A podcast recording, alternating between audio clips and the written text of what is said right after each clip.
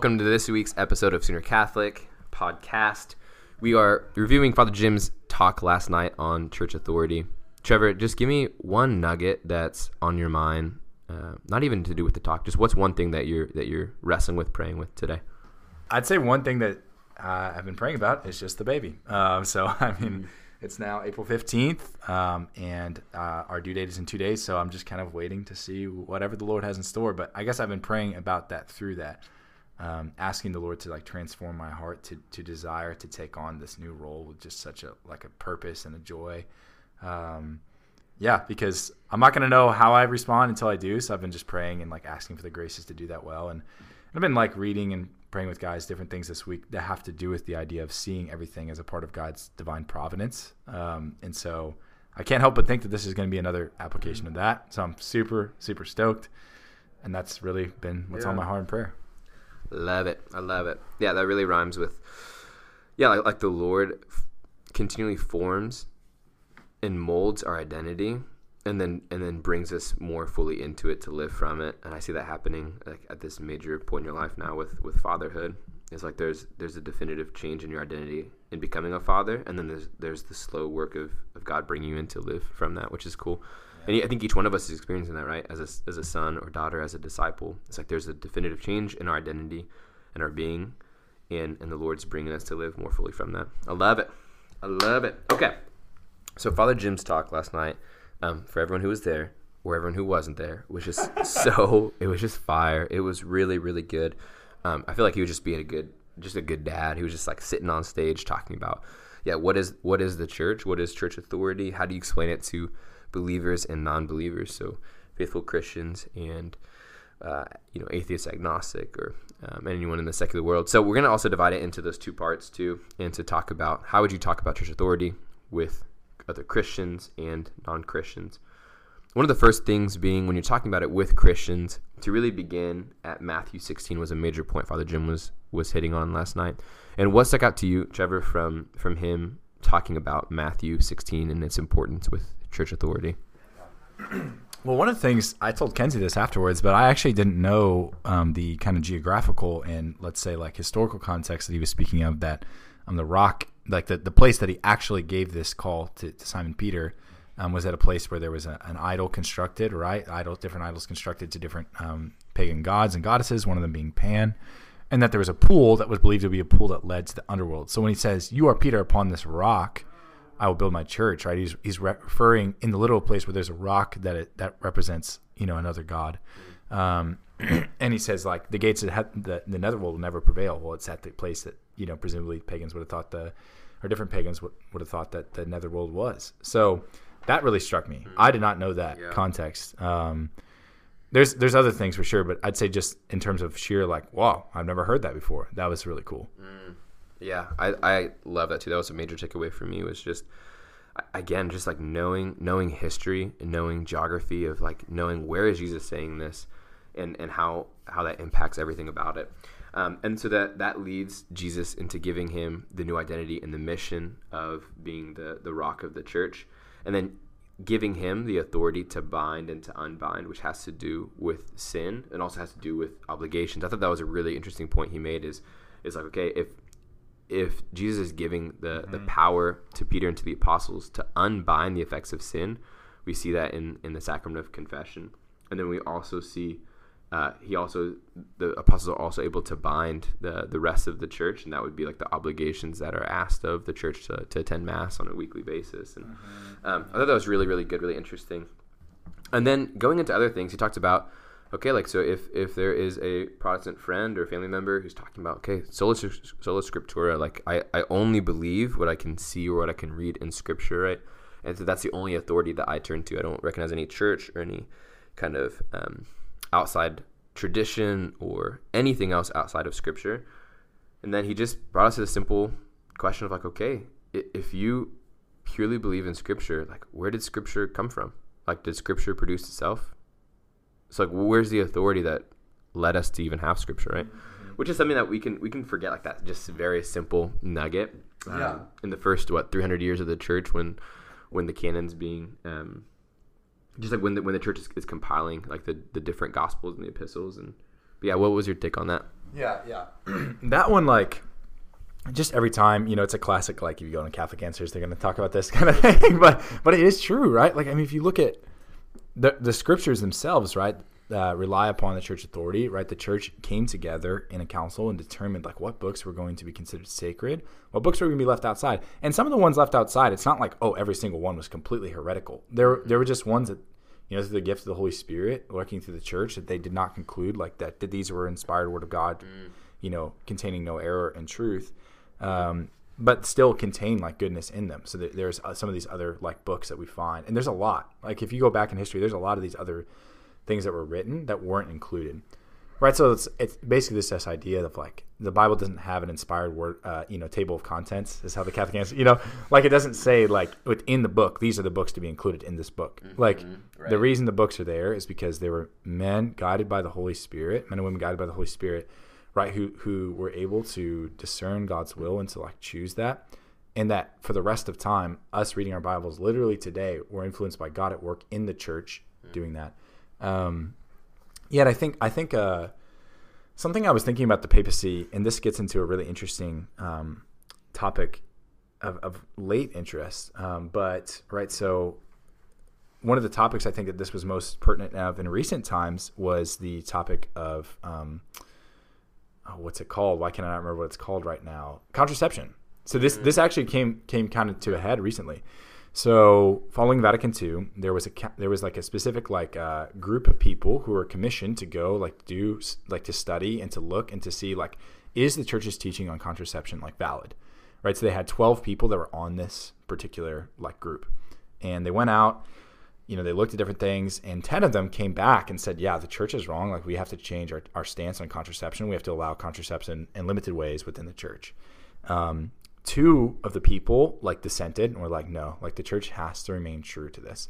So, I mean, if you're just going democratically, right, if you're just going by like that, then what should have happened is that the church should have changed its teaching against, mm. you know, this and, and turned to contraception. But uh, uh, Pope St. John Paul, or sorry, John Paul, uh, Pope Paul VI, who was the Pope at the time, he's now a saint, um, came out and said, like, wrote Humanae Vitae and was like, no, like the right. church is going to uphold our understanding of contraception perfect example of like there was many individuals within the church people who are commissioned who like apparently had enough authority or were mm. considered to be faithful enough disciples to like try to interpret this right but the pope comes out and everyone like massive like scandal like everyone's not scandal but like massive like negative response mm. everyone's like what like are you kidding me mm. um so it's crazy to see that like the papacy right defended it wasn't like this man is perfect like Right. Pope Paul VI was not a perfect man, but but God used him through the office of, of, of, the Petrine office to like defend the church's teaching in a way that preserved like the original teachings of the church. Fun fact in there, one of the two that actually dissented, one of the or sorry, one of the two that was like, no, the church can't change this teaching. That was on that was actually John Paul II. It was Karol Wojtyla at the time, so kind of cool. cool. But anyway, so I think that's a really good real world example within the past 50 years of how the papacy has like continued to, to allow the church to remain faithful to its teachings. That's so good. That's really really good. I think that it holds true of like you, you don't you don't want to be part of a, a, church that changes with the world, but one that changes the world, right? And so mm-hmm. even even when, when like modern like the modern culture and even the science at the time is like indicating like hey there's like this this would be okay right because they didn't have the the same um, insight into into life um, and at, at the time and so be, but because it held strong, it like, yeah, it just held truth, and it was through the office. And I think that's something else that Father Jim was talking about is like, there's a lot of disdain for for um, like the infallibility of the Pope, and and people thinking like, how could you think he's perfect? it's like, no, we, we actually don't believe that the Pope is perfect in his personality or even in in the moral life, like we talked about in the history of the Church. The moral lives of, of, of the popes have not been perfect by any means, or, or the bishops or the priests but we do believe that the Holy Spirit protects the office, which I think is really really neat. And so even in that yeah in that example, we see like the Holy Spirit protects and guides the office of the church to to remain in truth, to remain in unity. And so why did Jesus establish that office? And and Father Jim talked about that, right? It's it's for the purpose of unity. When we see that there's not that that one central unity uh, or central office, we see like division in the church. Yes. Yeah. And division is not from the Lord, right? Like we know that that unity is from the Lord, but division is from is from the evil one. So we, we just we see how even even in in, in the inclinations of good, um, in, in personal revelation or personal feeling or sentiment or whatever it is that there's been divisions in the church uh, because of, of different reasons but we see of course like there's yeah 33,000 churches now because of because of the disunity yes. even even in the orthodox church even in methodist even like in really good um, sections of the church like where there is like good faithful people and good teaching mm-hmm. because there's not that office that's guided by the holy spirit there is still division and yeah. disunity yeah one, one other thing too that I, I was like thinking about um, I was actually talking about with this with someone earlier this week, but one of the things to consider, right, is to look at the scriptures to realize that it's compiled, right, the Old Testament written in Hebrew with different times, different places, in different genres, different contexts. You have the New Testament written at different times, a little bit more uh, like less of a span of time that it's written in, right, but different genres, different places. There's different cultural meanings. There's different geographical things, like even like I learned last night when it comes to this. And so, right, there's a huge and immense burden if we look at like the different options on the table right now if you're like i believe in jesus and where do i go right when you speak of this 33000 different denominations there's there's all kinds of places you can go but the question is like if if if biblical interpretation is left up to me of like the, the truths of the faith mm-hmm. that's a huge burden mm-hmm. like placed on the individual to try to figure out especially i mean there are scholars who speak all of these languages and like know them well and know the context who've given their lives to it who still disagree. Right. and so like for the average layperson to try to interpret the scripture like perfectly on their own it's just a massive burden. And thing again this is not an argument from like um, the evidence necessarily. I think there are some of those but it's almost an argument from like understanding god's nature is like would a loving father like want to, to leave his children in confusion and not leave them a sure and steady means by which to know like what is true and the ways in which he desires to love us is that not like a higher vision of a loving father that he would leave a way to know how to know what is true in the scriptures? How besides me trying to like interpret it on my own um, again this is not talking about like you know interpretation as it regards to like my own life like personal right, right? but like doctrinal interpretation that's that's just i think it seems to me that that's a massive burden to be placed in the individual which is why the loving father established a church to guide us into all truth yeah, that's so true. So true. And and w- even just like with with uh, the Reformation, or even like, like I feel like the Lord has has brought good out of it. Like he he has like he, he's brought a, a deeper yes. emphasis on personal relationship with Christ, which like can't be understated.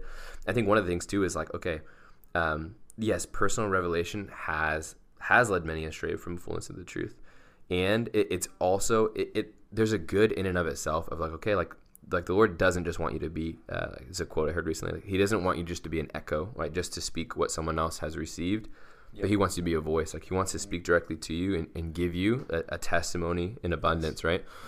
And and when that's taken out of the context of, of the greater community of the church, then it can it can lead you astray in thinking that uh, that that is a a, a truth that's um, that should be understood by the whole world, right? Yes. Rather than directly into your life. Yeah. So. Yeah I, yeah, there there is a a, um, a revelation in the sanctity of the office and the protection that that gives to, to uphold in, in uh, like in difficult like moral situations and difficult spiritual uh, questions. But then that there is there is a fruit here of there is a, a place and a time and an opportunity for personal revelation and for the Lord yes. to speak into your life and to make those things come alive in yeah. uniquely in your life, which is yeah. which is good. Which and the last thing I'll say about this is I think that leads to good prayer with the scripture. Like when you have the, it's almost like when you're playing the game of basketball, right? Like if you have if you know the rules, you can. There's the beauty of the game is able to be particular to you because there are parameters and under which like you know you can't go, right? Like we always look at rules as these burdens, right? But rules actually enable beauty to take place. So when it comes to my personal walk with the Lord, when I kind of like have the boundaries of like what the church teaches on like certain things within scripture, when I'm walking in those parameters, I can now pray with like Lectio Divina or something like that and hear God speaking into my personal life, creating a new story in me mm-hmm. because because I know that it's not going to contradict. Like I have I have the freedom to kind of like be to be at rest in God's mm-hmm. presence and allow him to speak to me. And again, I'm not saying oh God doesn't speak to that's not that's not my take. I'm just saying that like this is the beauty of the church that it actually enables I think most fully our ability to, to let God make a story in us. Mm-hmm. Um, so, so, true, so true. I love it. Um, okay, so moving into the portion here for the next just three or four minutes, where does authority lie in terms of non-believers, in terms of non-Christians? And I love this this portion. He says it kind of is um, kind of falls into three different areas for non-religious people. The first is it's it's a person to person basis, Yep. based on experiences, based on feelings, based on sentiments. So it's up to the person to decide what is right and what is wrong, and that's kind of the highest authority when it comes to the moral life or spiritual life or whatever. It's, it's a personal truth. The next is the authority lies in in the state. So it's it's the government's responsibility to determine not what is immoral, but what is illegal. He talked about that. The difference in that is like, okay, if we can't uphold morals, and we're going to uphold the law. And so it's up to the state to determine what is right, and the authority lies in the state and the governing body of the country or state or whatever that you live in. But he says that most people kind of function in this quasi anarchist he described of of of uh, essentially there's constant clash between one person's morals and another person's morals because each person is equivalent in, in their authority and um, and I just think that it's beautiful the, exa- the examples he gave to this that kind of just portray each of these the person to person or the state is like if if person to person is true like each person is is their own highest authority then then the moral decisions and the spiritual decisions that um, that Adolf Hitler made and Mother Teresa made are equivalent right Yes, and there's yes. nothing differentiating them if all authority lies in the state then everything that Adolf Hitler did would would be okay because that was his authority as as the um, as a person in, in authority in, in Germany at that time. But the reality is that I think most people would fall into this kind of quasi anarchist thing of, of it's our own personal feeling that determines our, our morality.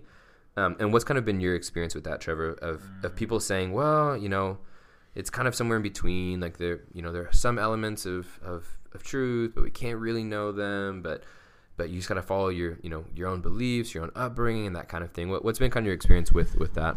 Yeah, it just I've just seen it lead to a lot of confusion in people's lives about like how they ought to live. Um, right, because it's kind of what we were just speaking of before. If I, if I've gotten rid of the rules of basketball, well, there's going to be so many discrepancies that come up as we play because there will be there's so much like arguments about well you did this and you did that you know it's kind of like I don't, if you've ever played a pickup game where people are really heated and they don't have a ref and sometimes they just get like you know um, and it's like anyway, I guess in short, I've just seen where it creates a lot of confusion in people's lives of what they're looking for, what they're living for, all these different things.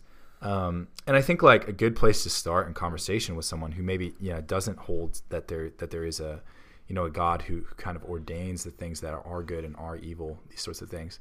Um, a good place to start is just like you said you kind of talked about it but like trying to find places where they're inconsistent with that where they're like well yeah this is actually i would i would agree that this is wrong and being like well why? What's the basis? Right. um and again it's not like you're trying to attack you're you're trying to like have a conversation where, where you can just like have people understand what what do i actually believe? Because some people will be Yeah. willing to go to the place not many but some will if you push them they'll be like you're right yeah hitler's choices were not wrong like there's no such thing as wrong right or wrong. He was just you know you know, like you'll get to a point where people will be like, yeah, he wasn't wrong. Like Right. someone should, we could have, I would say, in my opinion, we should have stopped him. And most people's opinions might be the same, but there is no right or wrong. And that's where you're at a completely different place. Yeah. But again, it's it's not about like necessarily trying to go in and argue. One thing that's really important is like don't argue at the level of like Yep. the conclusions. Argue at the level of the premise. So like, what are what are Mm, your that's a good pre what are your your deepest like beliefs about the world and like who we are? Because if we if we can talk about those things, and we I can understand why you might believe that abortion should be legal. I can understand why you might you know believe that this or that because because it flows from your first premises of like who we are and like what we're made for.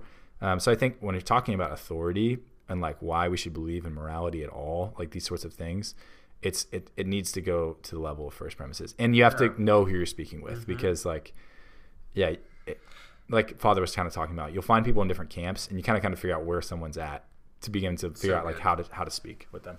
So I love that. I love that because with with non-believers, you can't even start with church authority. You tr- you would start with with God as having authority, right? And and determining what is good and what is evil, like you said. I love that. I love that. Talk talk about the premise and not about the the conclusion or about the issue itself.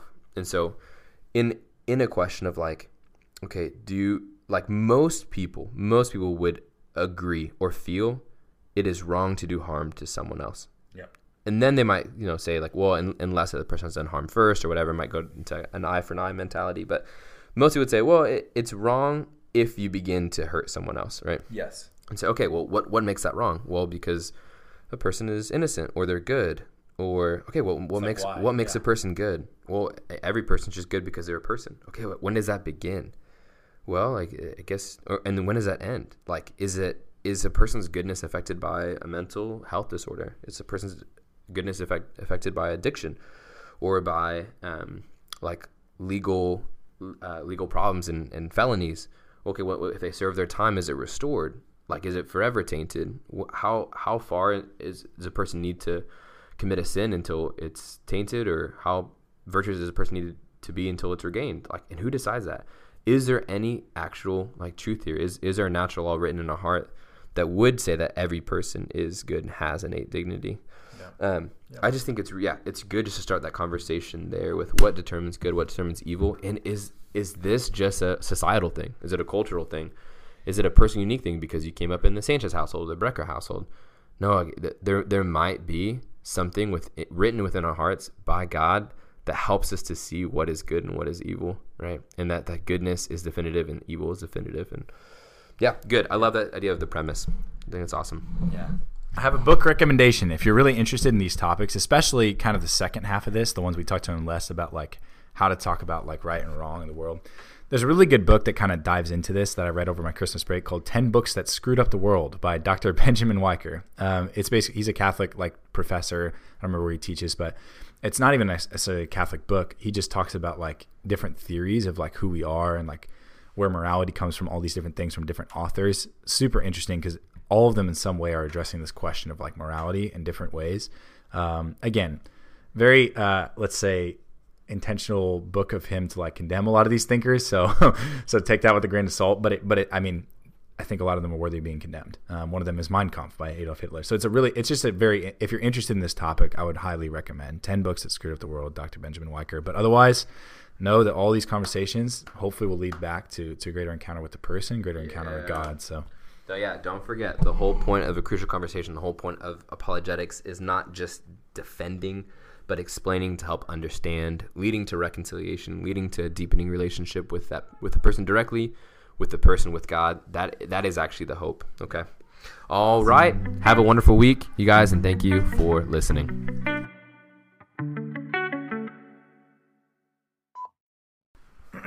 One nugget on my mind right now is it's eleven twenty is a chicken nugget. I really would like some food. Oh. Um, okay. Welcome to today's podcast. This is your host, uh, Trevor.